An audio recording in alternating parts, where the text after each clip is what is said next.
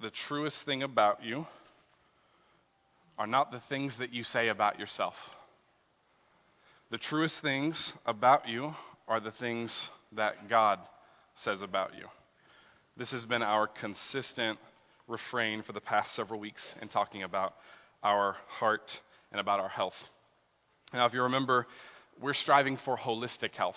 And before you like throw stuff at me for being a hippie or whatever, I'm not, that term has been co opted. Holistic really means everything's interconnected.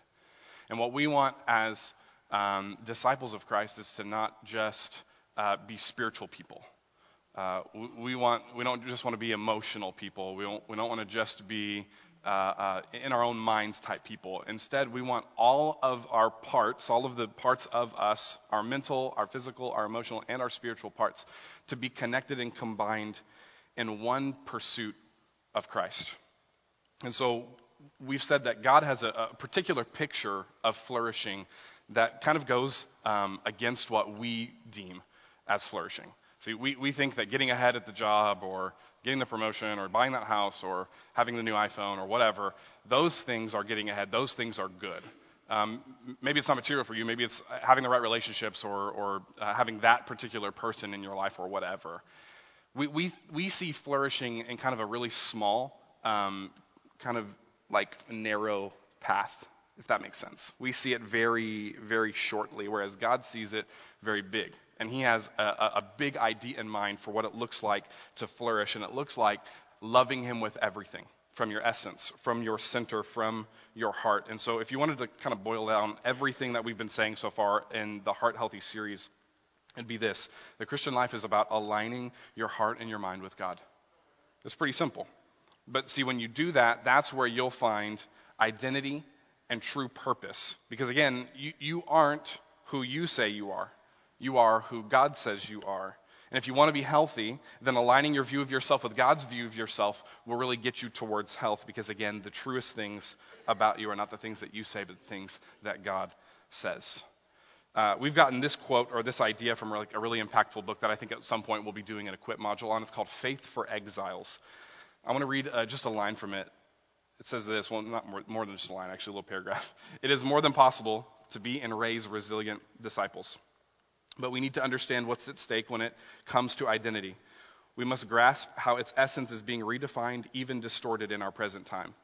One of those distortions is a trend we could describe as elective identity the idea that people can and should define their own identity, that the individual is the ultimate arbiter of what is true about herself or himself. Most people today, including Christians, believe identity can be discovered and decided on by the individual. A perfectly terrible example is the degree to which Christians embrace a pop culture moral code that starts and ends with me.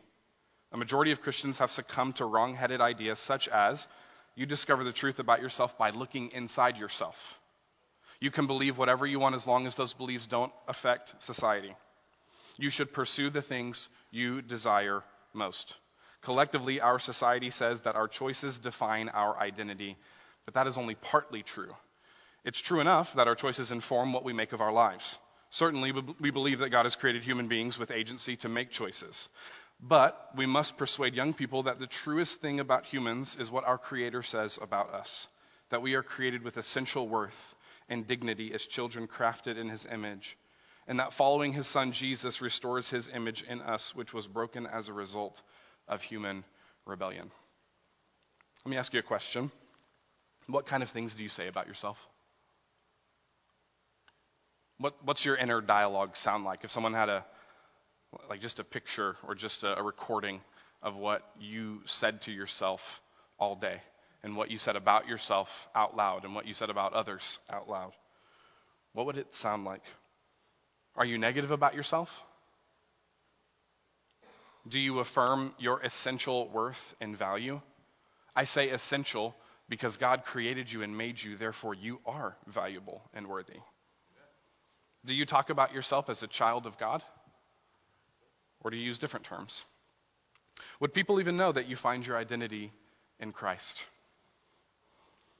The first aspect of rooting our identity in Christ is knowing that Christ chooses to dwell within you and me as a result of the faith that we place in him. If I believe in Jesus Christ as my personal Savior, then God chooses to dwell within me. God is in me. 1 John 4:13 says this, "By this we know that we abide where? And he in us." It's not, it's not a one way transaction. It's not just we get God. Rather, He comes down and is a part of us. He dwells within us because He has given us His very Spirit. You are in Christ, and He is in you. This is very different. It's not just a set of beliefs, a set of ideas that we buy into, it's a person that comes and dwells within us.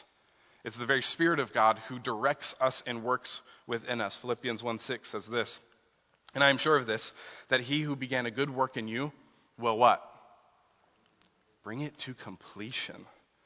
Will bring it to completion. God is working within you. It's not exterior forces, it's not exterior ideas that you should buy into. Now, we want to buy into the ideas of the Bible and the, and the principles of the Bible, but there's more to it than that. It's God working within you to transform you. 2 Corinthians 5:17, many of you know this one. Therefore, if anyone is in Christ, he is a Ooh, it's good. The old has passed away, behold, the new has come. Philippians 3 13 through 15. Brothers, I do not consider that I have made it my own, but one thing I do. Forgetting what lies behind and straining forward to what lies ahead, I press on toward the goal for the prize of the upward call of God in Christ Jesus. Let those of us who are mature think this way. And if anything, if in anything you think otherwise, God will reveal that also to you because He's in you, working within you. See, maturity involves acknowledging your past and then not living it anymore. That's maturity. Is realizing that I haven't attained anything yet and that I'm not as bad as I thought I was. So I just acknowledge who I used to be, and I'm just going to move forward with Christ now in me, dwelling in me, working within me to change me and transform me from the inside out. So, like, we need to quit speaking negatively of ourselves. Because who's in you? The very Spirit of God. And listen, God doesn't dwell in you and make you, you here's God's portion, and here's your portion. And God's going to come over here and hang out, you know, an hour a week on Sundays and he's just going to talk to you during the hour a week on Sunday and you know the one time that you remember to pray during the week. That's not how God works. God permeates your whole being because he wants to dwell all the way in you and he wants to cr- change all of you. Does that make sense? He wants to transform all of you. So quit speaking negatively about yourself and start acknowledging the good that is within you because when you speak evil against yourself, you are speaking against God in you. With the help of the Holy Spirit, we need to make the decision to stop speaking such bad things about ourselves. Now, that's easier said than done, right? The words we speak to ourselves and about ourselves are sometimes very hard to control, especially when you're tired and haven't had coffee from the corner yet. Um, especially when your kids are being kids and, they're, and they've been crying for like an hour and whining at you for an hour and they've been asking you the same question for like an hour. You don't particularly feel Holy Spirit driven and led in those moments. Right? Uh, sometimes, sometimes it's very hard to control our emotions and the inner talk that goes in our mind. Because the, the reality is that your mind is constantly speaking. You're constantly having inner dialogue with yourself. And so instead of speaking negatively or being um, a part of the flow, instead of just going with the flow of your life, we should be intentional and begin to speak well of ourselves. There's more than just putting down criticism. We should take up things that we should say about ourselves instead, aligning our words with what God says and declares about us. How much time do, would you say you spend thinking on the truths about who you are in Jesus Christ? How often do you verbalize those either out loud or in your mind? How often do you pray and talk out loud about the things you discover in God's word that He says about you that you are loved, that you are valuable, that you are cherished, that you are a child of His. See, we have to internalize these truths because when we internalize them, that leads into our next aspect of rooting our identity in Christ. See, it's not enough just to know that God is within me. I've also got to know what He's trying to accomplish within me. Does this make sense so far? So I, I, I want to know my potential. I want to know what the potential is So I'm going to read this verse to you Philemon 1:6. And I pray that the sharing of your faith may become effective for the full knowledge of every good thing that is in us for the sake of Christ. You and I are terrible assessors of ourselves. We are terrible at assessing who we are. You and I want to follow our hearts, and you and I want to elect our own identity. That's what the Faith for Exiles quote just says. We, we want to elect, we want to choose what our own identity is, choosing the things that we like, putting away the things that we don't like. And there's this constant quest of who am I? And if I'm only looking within myself and I'm only looking at the people next to me and I'm only looking at what media tells me or what music tells me, then I'm going to have a lot of different and competing voices telling me who I am. And I get to now pick and choose who I will be, who I will not be. I'm the funny kid, I'm the whatever. Exactly. You guys get what I'm trying to say? You, you can start picking and choosing and start making the you that you want to be. The problem is that that's super shallow. You're forming your identity, who you are at your core based upon what you didn't like in somebody else's attitudes. You're basing your entire personhood on your own assessment and evaluation of your skills and your abilities. God doesn't view you as shallow as you view you. That's why God's word is given to us for truth, because he has placed every good thing that is in us for his sake.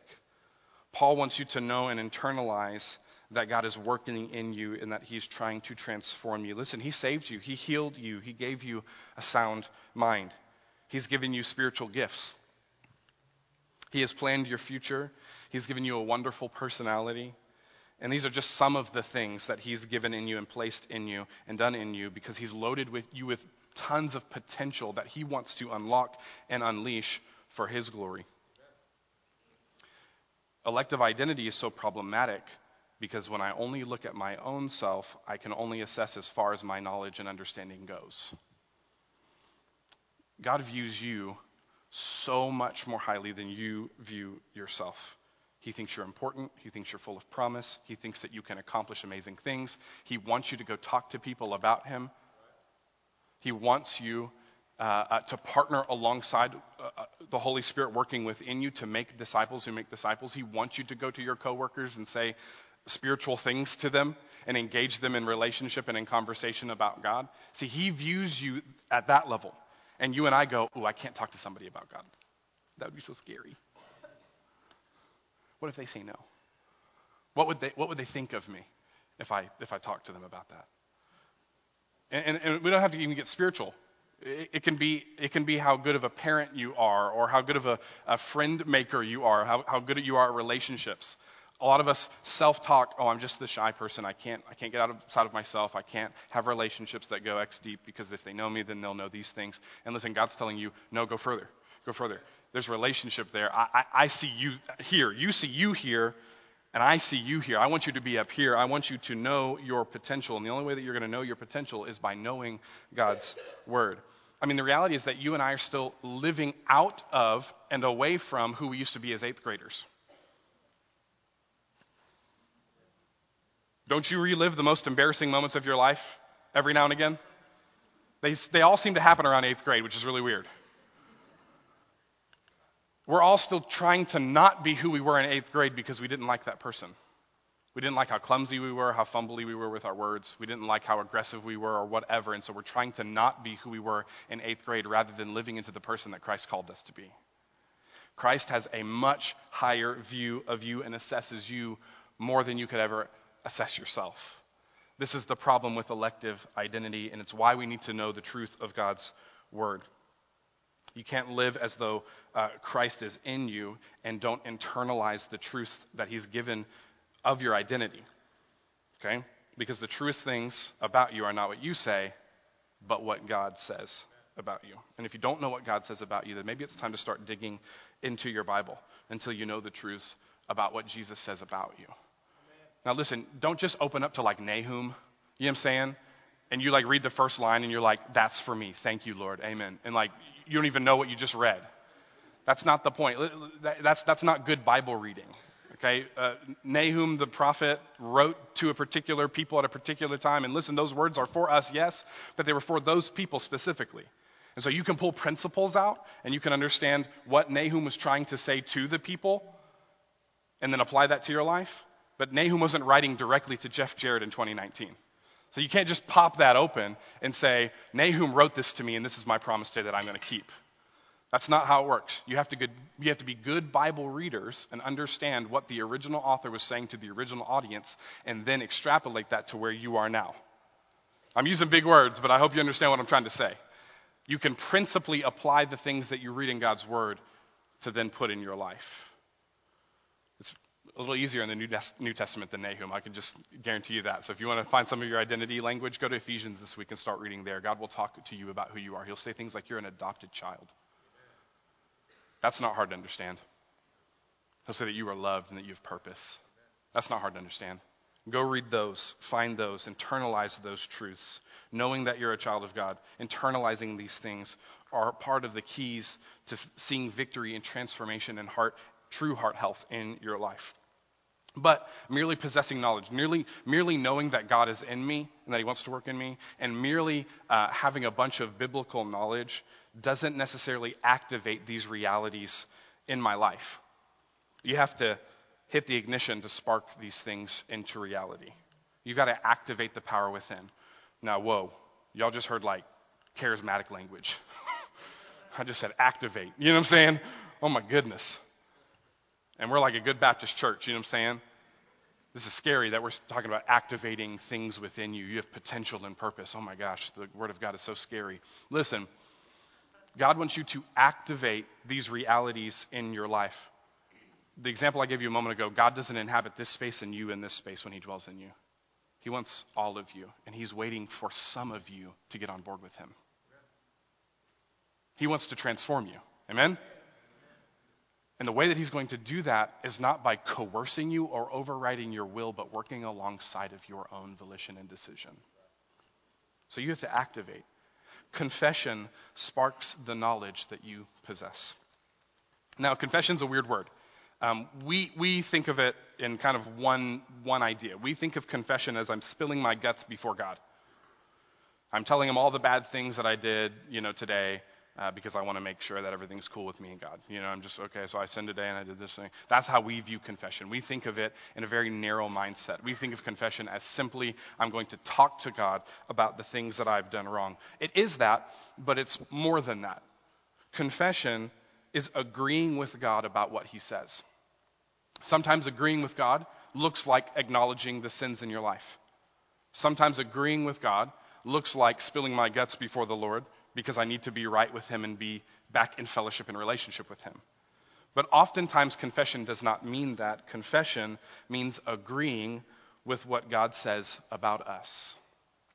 Remember, He's the one who placed the good things in you, and He wants you to call those good things out. Otherwise, you'll continue to negatively self talk, maybe not even neg- negatively. Maybe you'll go the other opposite direction and you'll overcompensate and be conceited about yourself. And you'll only care about yourself, period. And the point is that you're not supposed to be either. You're supposed to be in the middle, humble, loving others, but also not devaluing yourself. Confession. We need to agree with the Word of God. Let's go back to Philemon 1 6. And I pray that the sharing of your faith, the uh, old New King James would say communicating, I pray that the sharing, the communicating of your faith may become effective for the full knowledge of every good thing that is in us for the sake of Christ. The word effectual is the Greek word energeo. Can you imagine what English word we get from that? Somebody say it. Energy. Energy. You guys are great Greek scholars. We get the word energy from the Greek word energeo. It carries the idea of something that has become activated. A car has all the potential in the world to move. Okay, not my Jeep uh, currently, but a car that does work. A car that can be driven. You drove it today. You're, you're pretty confident it's going to drive you home. A car that has all the parts working and the engine's all correct and whatever. I don't think know things about cars, um, but a car has all the potential to move. But unless you insert the key to the ignition and turn it, the car's not going anywhere. It's never going to fulfill its purpose for which it was created. And this is true of you and I, God looks at us as his children, full of potential and purpose. What we need to do is spark and activate those realities in our lives through the process of confession and agreement. Those will become the spark that start us on the path of fulfilling our purpose and activating the power of Christ within us. Let me give you some examples of how, emp- uh, how empowering and powerful our words are. Luke chapter 8, sorry, chapter 12, verse 8. And I tell you, everyone who acknowledges me before men, the Son of Man, that's Jesus, also will acknowledge before who? The angels of God. Wow. You acknowledge in front of just people who Jesus is in your life. Jesus is saying, That's my guy. That's my girl. That's awesome. Guys, did you just see that? They just talked about me and acknowledged me in front of their peers. That's incredible. They just talked about Jesus in front of their kids. Whoa. That's how Jesus views you.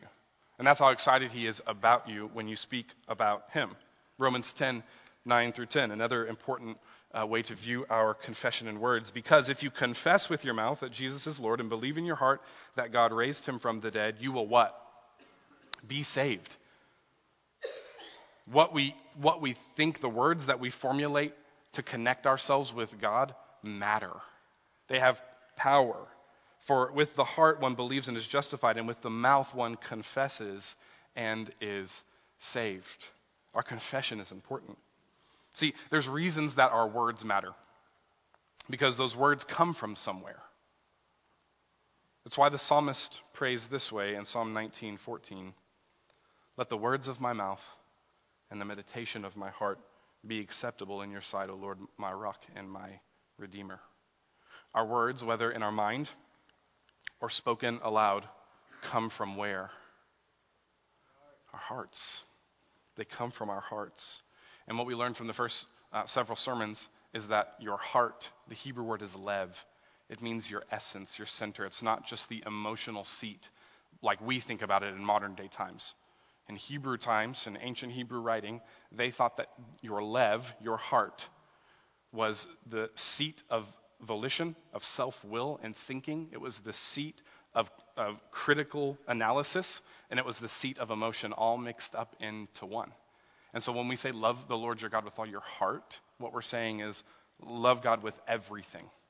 Love God with everything, and our words come from our center and from our essence. And so we have to align ourselves with God's truth. And I think it's interesting that the psalmist pairs them together. He doesn't say, Let my heart be aligned with God so that my words will then be aligned with my heart. No, he sees them not as two different entities, but as interrelated ideas that connect and work in a cycle. May the words of my mouth and the meditation of my heart be pleasing, because your words come from your heart, and then your words inform your heart. And then more words come from your heart, and then the words you say inform your heart. And then your informed heart will speak new words, and then those words will then inform. You guys get the cycle. The psalmist doesn't separate them on purpose. Jesus himself says it in the New Testament. He says, Out of the overflow of the heart, the mouth speaks.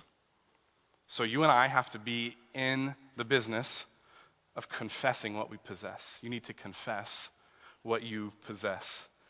God has granted you with gifts and with treasures that He's placed inside of you.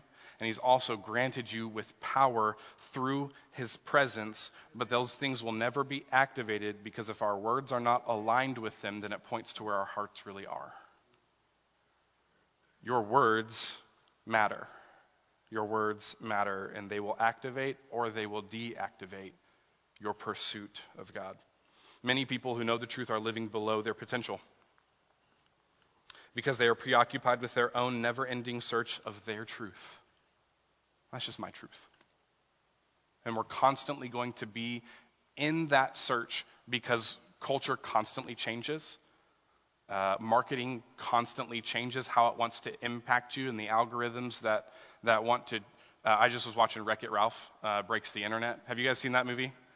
Um, like two people in this room. Oh my gosh, I have kids. Um, I have little kids. Uh, Wreck It Ralph goes to uh, BuzzFeed. It's like their YouTube or BuzzTube or whatever. Uh, he walks in, and there's some there's like a ruler of this of this particular part of the internet. Her name is Al- Algorithm. Um, she she what she does is she uh, identifies what impacts people and then makes sure it's in front of their faces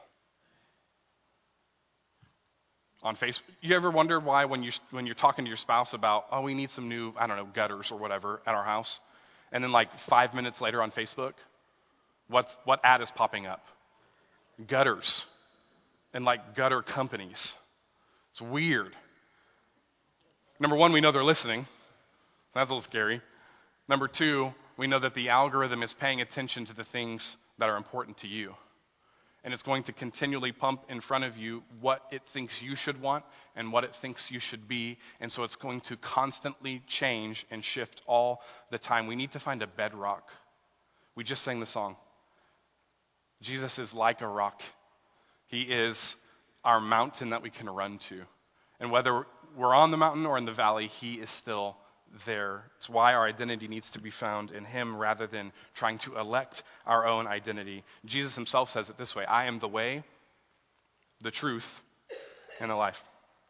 Aligning our hearts with Christ and what He says about us necessitates aligning our knowledge and then activating what we know by what we say about ourselves. Unfortunately, it is possible to possess all the potential that God has placed in us, yet never experience the reality of that potential because our mouths have never activated those spiritual blessings.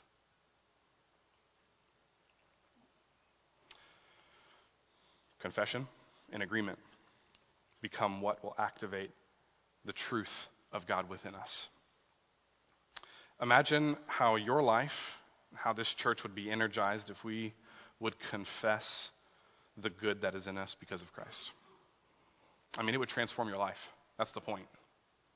That's the point, is that it would transform your life. If we spoke about ourselves the way that God speaks about us, man, we would be transformed. C.S. Lewis um, uh, talks about it this way. He says, um, if you went to a child in the slum um, and you told them, let's go, let's go on holiday to the beach, very British way to say it, let's go to vacation um, on the beach, the kid in the slum would have no idea what you're talking about. What do you mean? I've got a truck right here and some water. I'm, I'm solid. What are you talking I don't need to go to a beach. What, is, what even is a beach? I don't even know what that is. C.S. Lewis says that we, we are messing around with really temporary, really we, what we think are really important things, all the while missing the grand scheme that God has for us. Because we can't imagine what a holiday at the beach would be like. We need to begin to speak use our words out loud and in our minds to talk about ourselves the way that God talks about us. We need to view ourselves as highly as God views us, not with conceit, not with, not with cockiness, none of that. Uh, God, doesn't, God doesn't think that you're better than you are either. He knows who you are, He knows where you're at. But listen, He doesn't, he doesn't look at you and go, ooh, gross sinner again. Mm. Put him on the B team. Make them the water boy, water girl. God doesn't do that. He wants you to be invested in the game. He wants you to be a part of the A team, just the team, actually. There's not two sects, okay? There's, there's, there's one group, and we're all playing together. And we have to view ourselves the way that God views us. If you speak what He says about you, then you'll be progressively transformed into the image of Jesus more and more and more and more. Now, we haven't even talked about going outward with this yet. Imagine what talking to your coworkers like this would be like. You call out the good in them, you call out the wonderful things that God's doing in your life, you pray with them, you ask God to bless their lives. Imagine how transformative that would be in their lives. Imagine, imagine talking to your kids this way. You are everything you could be. I mean, you, you, you have so much potential and so much future in front of you. All you have to do is see yourself the way that I see you. You're wonderful. You're beautiful. You're great. You're awesome. You're hilarious. You think so interestingly about the world. I love it. talk to our kids this way, talk to ourselves about this way, talk to our coworkers this way, and watch what God will do. He'll begin to transform you and transform the others around you. We have to keep speaking these truths until they are manifested in your life. Again, this is starting to sound whew, a little charismatic. starting to get a little, we're getting on the edge here.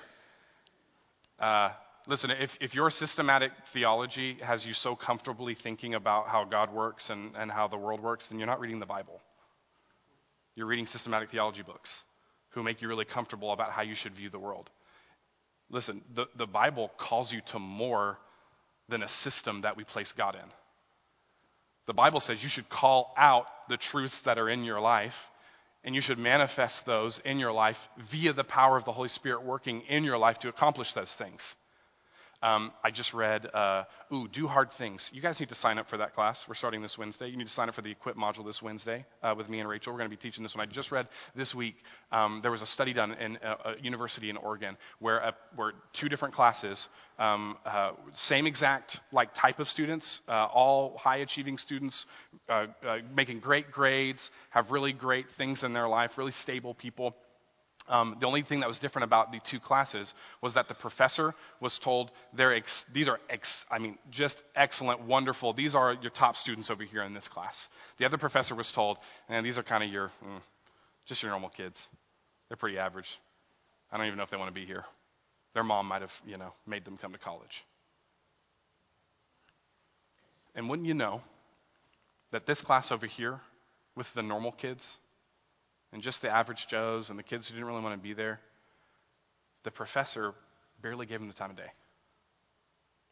The professor barely, barely looked at them, didn't hardly work with them, was very impatient when they didn't have the right answer. And if they didn't have the right answer, quickly moved on from that person to the next person who did have the right answer. Whereas in the excellent high achieving class, professor was all about that class. I'm telling you, just ready to work with them, ready to draw out the answer. No, no, no, you're so close. Keep going, keep going. I want, I, you're going to have the answer. Keep going. I want to work with you on this. And the difference in grades and in the difference in how the class went had nothing to do with the students, but everything to do with the expectation the professor put on them.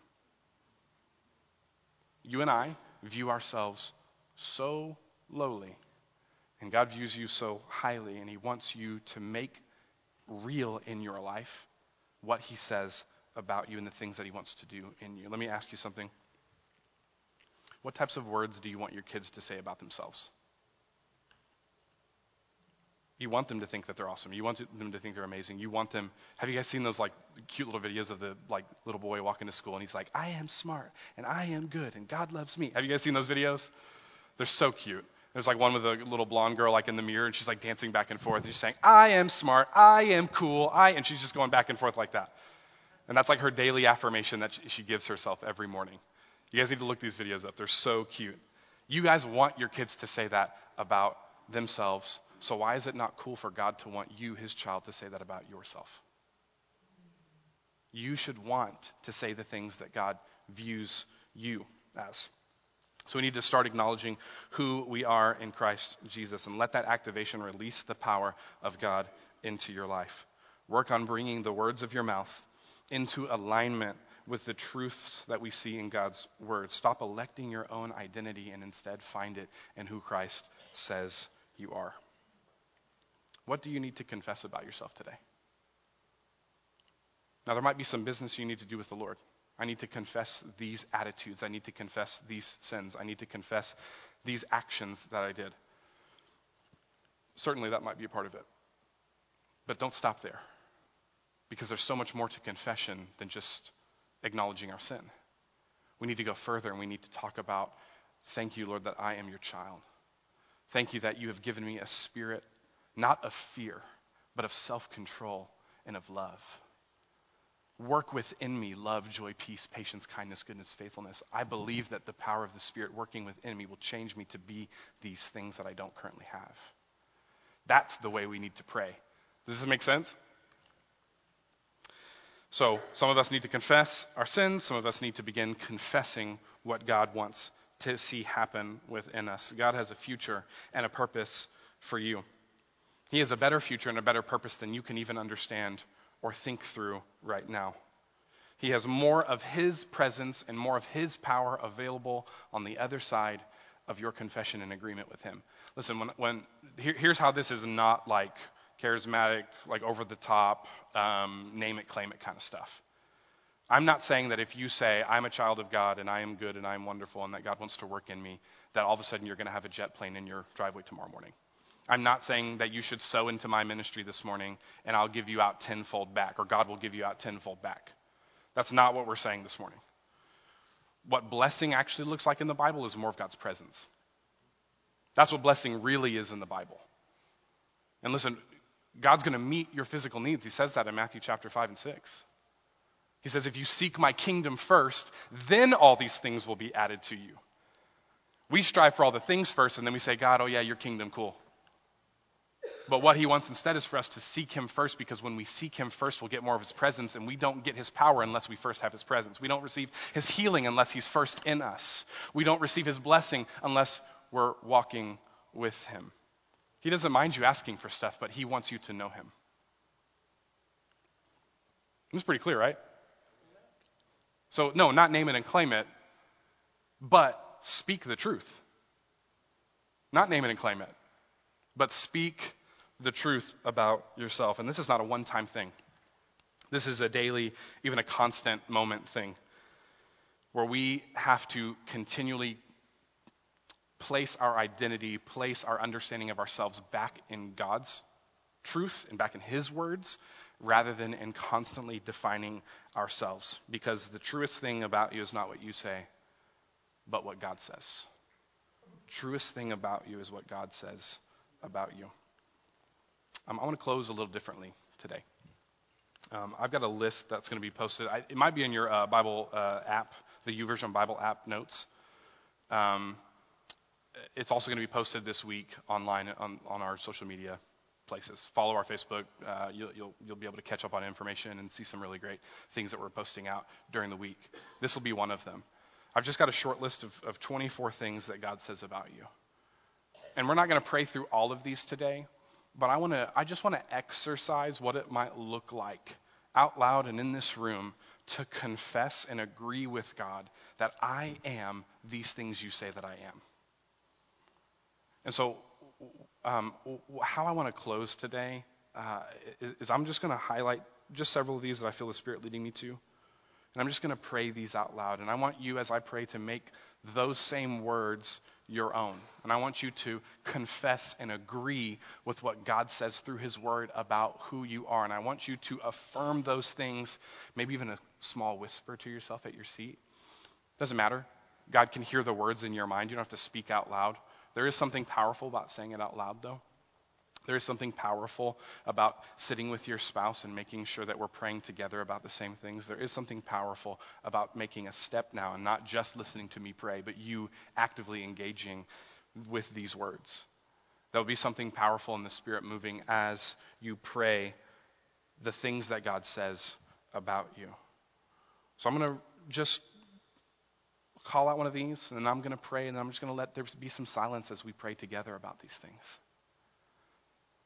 Um, at the end, how we're going to close, I'll, I'll, close us in a, in a moment of prayer, um, kind of corporately together. We're going to have some, some like deacons and leaders posted around the room. If you need extra prayer, if you, there's some things that you're going through that you need prayer, if you need um, extra moments of encouragement and confession and agreement about who you are in Christ, go see some of these people around the room. They're going to be posted in the back. If you need to join a church that is biblically based, that wants to see you grow, that wants to see Christ uh, uh, grow within you and grow you to be all that you can be, then come join with us today. Come find me at the front. We would love to bring you in to what we're doing here at Cornerstone. Um, if there are any decisions that you need to make, come let us know at the front this morning. Here's what we're going to do we're going to pray. You guys ready to pray in church? Let's do it. Let's, let's bow our heads and pray some of these things this morning. Father, you are, you are so good. You are, you are beyond words. What you say about us should begin to change who we are from the inside out. Should begin to, to align our hearts with you and then align our speech and then realign our hearts once again and then realign our speech. Help us this morning to view ourselves the way that you view us. as I call these out, help us to honestly pray through some of this list this morning. Help us to honestly pray these affirmations, these agreements, these confessions about who you want us to be and who you say we are in you. Help us this morning to be like you. This morning, pray, I am the salt and light of the earth.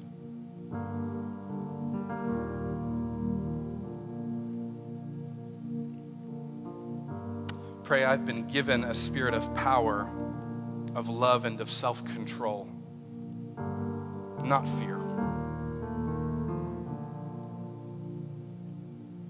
Pray, I am hidden with Christ in God. Pray that I have been redeemed and forgiven of all my sins. Pray that I am a citizen of heaven.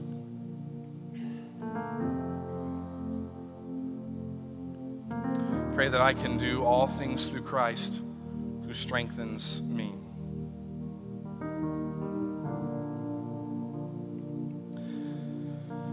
Declare that I have direct access to God through the Holy Spirit working in me.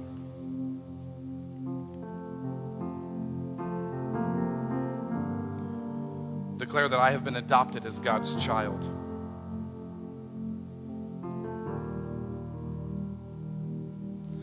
Declare that I have been bought at a price and I belong to God.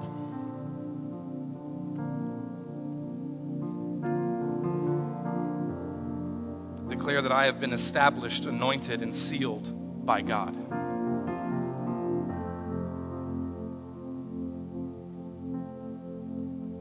Agree with Him that I cannot be separated from His love.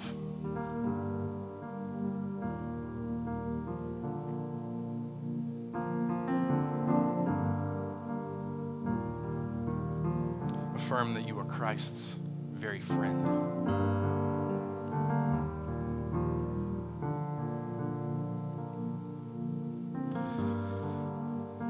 This morning, I declare that I am a saint, that I am a new creation in you, that I am established, that I am anointed, and I am sealed by what you've done on the cross for me declare that I am a member of your body. I declare that I am your temple and that you dwell within me. I declare that you are changing me and that you are moving me to be something more than I am right now, that you see potential in me.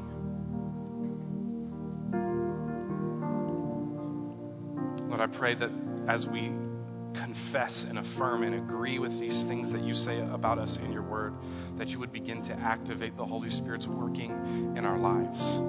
That this week we wouldn't just view this as a silly exercise we did on Sunday morning, but we would actually practice this in our daily lives. That we would practice affirmation, that we would practice confession.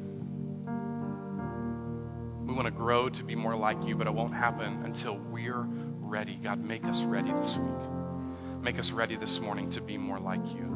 Make us like you. Form within us what you want to see through the Holy Spirit's activation and work in our lives. Help us to assess ourselves where you assess us and not where we assess ourselves. We are full of your potential and your work and your good that you've written beforehand for us to do. Help us to leave this room not as sinners or gross, dirty people who do sin every once in a while. That's not who we are. Instead, we are your children. We are fully and dearly loved. God, give us strength and give us mindfulness through the power of the Holy Spirit this week to think about you and to be like you. In Jesus' name, amen. Would you stand as we close in a song? Find some people in the room if you need extra prayer. Come and let us know if, if there's any decisions you'd like to make whether it's accepting Christ as your personal Savior, starting a relationship with Him, or joining our church.